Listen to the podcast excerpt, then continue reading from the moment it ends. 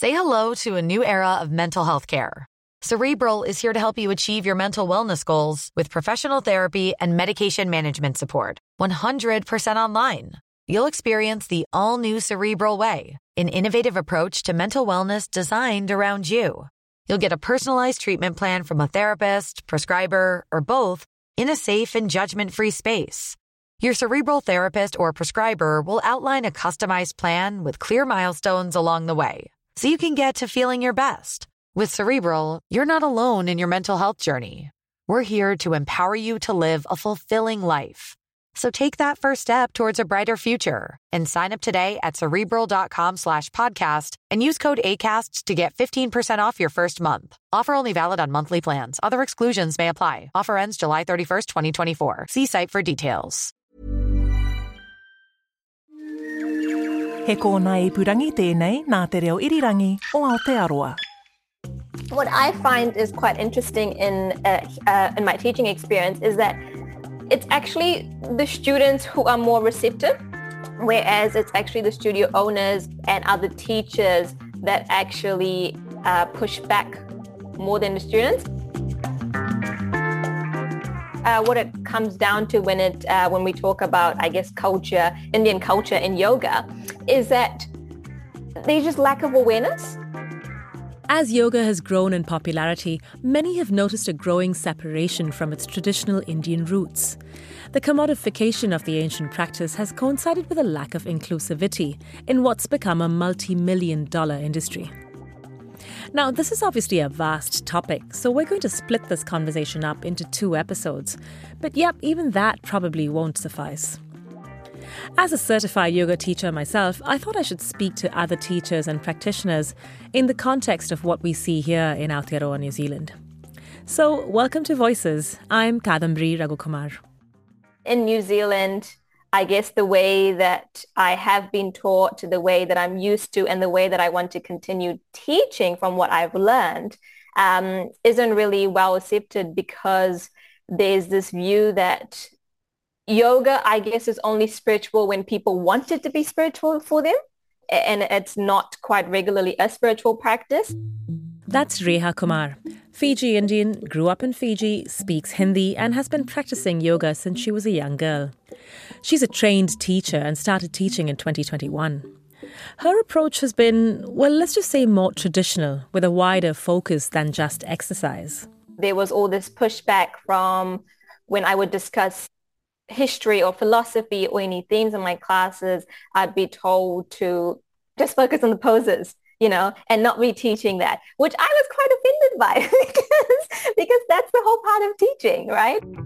Reha has been active in the media talking of things like appropriation of iconography and how the industry tends to capitalize on tradition under the guise that it quote unquote belongs to everyone, rather than acknowledging the roots of it, let alone building relationships with people of the community.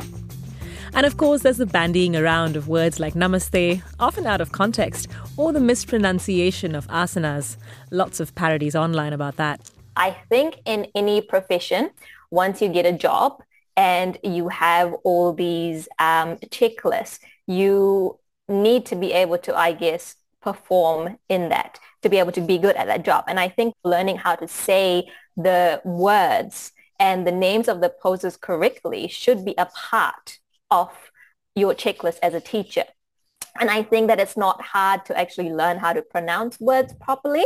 Uh, and I think that if you are committed to it, this should be something that you should at least try to do.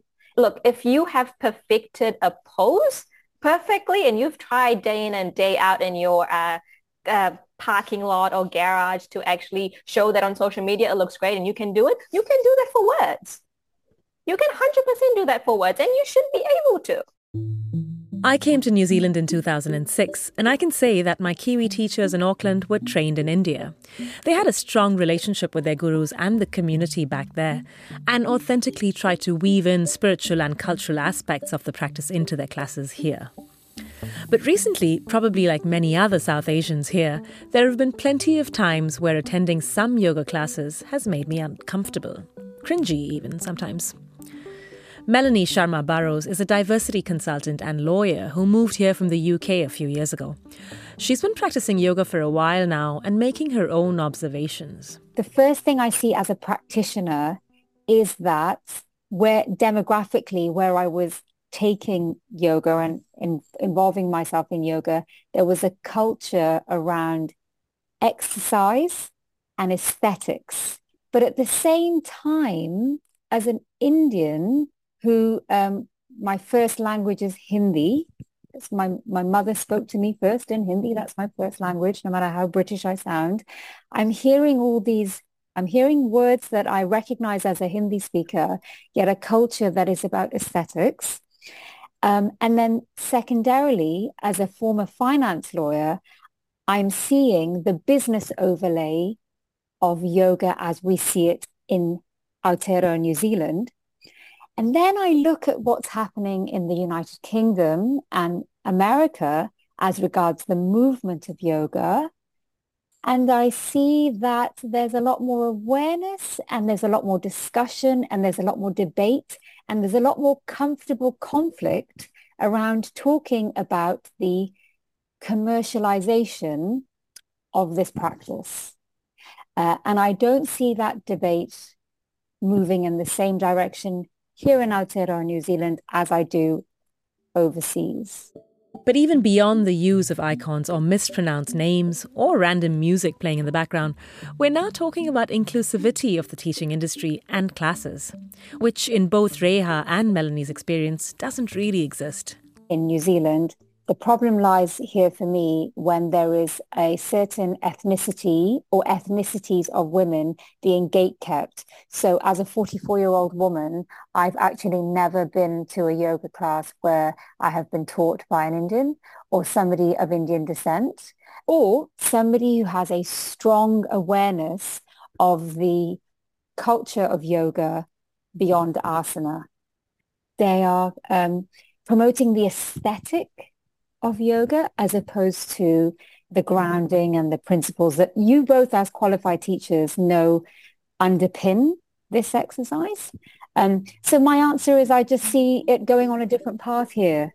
Both women want us to stop ignoring the elephant in the room, to have more open discussions, more comfortable conflict, as Melanie called it, about the commodification of yoga. But what happened after Reha was quoted in a Herald article last year and Stuff this year was interesting. I was initially met with lots and lots of positive feedback and this all came from students uh, firstly, when it came to this Herald article. Lots of people um, congratulating me on speaking up about it um, and lots of students or students to be uh, that actually shared their experience um, of how isolating it is. And also, this isn't just South Asians. This isn't just brown people, you know, like they're minorities, people that are uh, big people that identify differently, uh, people that are white, you know, that have gone to studios and they find that, hey, actually, we have come here for this cultural spiritual practice. Why are they not giving it to us? Um, lots of people feel left out. Whereas the complete opposite, yes, that's happened too. Um, lots of people that just give me the cold shoulder. Um, so I lose out on opportunities. Um, I get told that all classes will start back again for this class, you know, many months later, and then we'll come back to you and let you know how it's going. In other words, it's a challenge. US-born Megan Sethi has had a long relationship with yoga as a teacher and a student.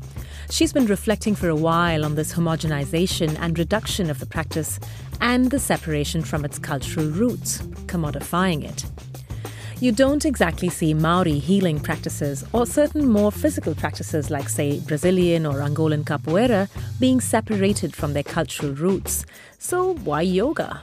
Gosh, you could you could write a dissertation on the answer to that question. So I guess there's lots of issues, I, I suppose, or perspectives that are contributing to that. I think fundamentally, one of the primary issues in sort of Western, it's not the right word, but um, in countries outside of India, who where there is a history of colonization, the type of yoga that we are predominantly seeing and practicing is is a very colonized version and for me, I guess in my experiences, I've lived in the US, Australia, and New Zealand. So the predominant amount of yoga I've experienced in those environments has definitely been Western yoga that's been influenced by a, a history of colonization and change, which goes, I mean, it, can go back a long ways in terms of how yoga even um, first was brought out of India and whether that even represents what the holistic um, system and philosophy that yoga is. So I think the second piece is about regardless of what's being offered, it's it's clearly not being offered in ways that are inclusive or safe in general in, in any terms of diversity. And I think that's something that the yoga community is more comfortable with exploring because it's a little more simplistic and people can think about making individual changes. I think thinking about the bigger issue of what is it that we are doing that we are calling yoga and is that really representative of the bigger picture of what, what yoga is? I don't think that is that is not an easy conversation or thing to explore and requires quite a lot of in-depth thinking. Like I said at the top of the podcast, it's complex and nuanced, and being brutally honest with oneself about the whats, hows, and whys of teaching yoga isn't exactly easy. And that reflection also happens to be a big part of your teacher training as you go through it. Uh, it's really hard. Um, so I stopped teaching in 2021, I think, which was a, a combination of wanting to have more time for myself. And then also I was kind of exploring these issues around racism and colonization and personally felt like I couldn't reconcile what I was beginning to discover with what I was teaching. So the first thing for me was stepping back from teaching. From that, I wanted, I kind of wanted to make time to really focus on my own practice and my own practice open that up a little bit bigger than just physical practice. And then the other piece was self-study in terms of reflecting and exploring some of these issues. We'll hear from Megan again in the next episode. Make sure you don't miss it by following the podcast. Back to Melanie now. The problem is systemic. And, you know, one of the things that pricked my ears up around Reha's experience was it did not surprise me that she was openly, uh, she was realizing, hang on a second, I'm not getting a regular slot. Uh, hang on a second, I'm not getting a popular slot. Um, kind of saying, well, hang on a second, if we can show that authenticity to the person with the French background and the French cuisine, luckily, luckily chefing has come a long way. I don't want to go into that sector. The restaurant sector has come a long way. Why can't we give these young women of Reha's background the same credibility whereby somebody who's saying, actually, you know, I've got this um, inbuilt childhood experience of yoga that I'd like to share, or I'd like to go down, I'd like to go down a road in my classes where I can teach people spiritually about the asana, you know, and what's what's happening with her? She's being told, oh, just, you know, keep a lid on it. And if it's happened, as I say to all the people I work with, who are mostly women of color of all um, diverse, of all ethnicities in New Zealand. I always say to them, if it's happening to you, it's happening to everyone else, but of your of your demographic. They just don't really know how to say something about it, or maybe they just don't have the ability to say something about it because they have to work within parameters in order to get a job. And then this goes back to, because you've asked me a question about organizational structure, this comes back to the commodification of the practice. How mm-hmm. does it make money? How, how, how do we make money? How do we look at bottom lines? As a former finance lawyer, I get it. I know you have to make money, but you have to be sustainable. You have to make money sustainably, I think. Um, and sustainability comes with culture. Big thanks to Melanie Sharma Barrows, Reha Kumar, and Megan Sethi for sharing their thoughts on this topic of the industry of yoga. We'll be continuing the chat next week, so stay tuned. My name is Kadambari Raghukumar. And yeah, namaste. Just kidding. Thanks for listening.